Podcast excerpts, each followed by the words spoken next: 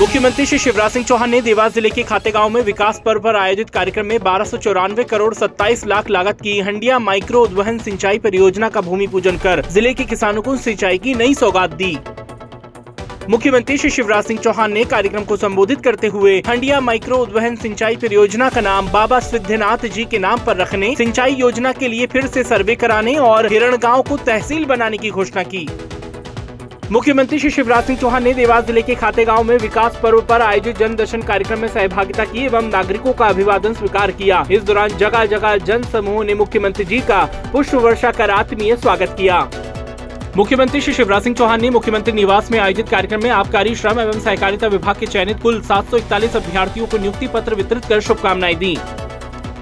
मुख्यमंत्री श्री शिवराज सिंह चौहान ने कहा है कि प्रदेश में 15 अगस्त 2023 तक एक लाख सरकारी पदों पर भर्ती करेंगे। अब तक लगभग साठ हज़ार पदों पर नियुक्ति दी जा चुकी है। बाकी पदों पर भर्ती जारी है। प्रदेश की जनता मेरा परिवार है और मैं सरकार को परिवार की तरह ही चलाने का प्रयास करता हूँ। गरीब और मजदूर हमारे लिए भगवान है।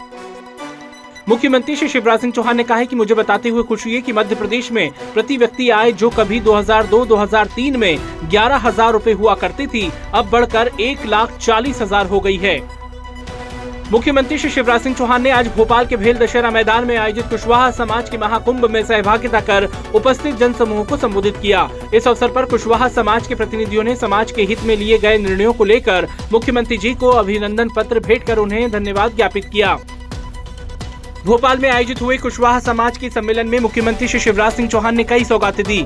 सीएम श्री चौहान ने कहा कि सागर में 10 करोड़ की लागत से भगवान लवकुश का मंदिर और सामुदायिक भवन का निर्माण होगा। कुशवाहा कल्याण बोर्ड का गठन कर कुशवाहा समाज को विकास के पथ पर आगे ले जाया जाएगा। कुशवाहा समाज के बच्चों की शिक्षा में कोई बाधा न आए। इसके लिए राजधानी भोपाल में छात्रावास का निर्माण किया जाएगा। उद्यानिकी फ़सलों जैसे फल, फूल और सब्ज़ी की बेहतर विपणन व्यवस्था के लिए पृथक उद्यानिकी फ़सल मार्केटिंग बोर्ड गठित किया जाएगा। अखिल भारतीय कुशवाहा महासभा मध्य प्रदेश के कार्यालय के लिए भूमि आवंटन के संबंध में आवश्यक प्रक्रिया पूर्ण की जाएगी।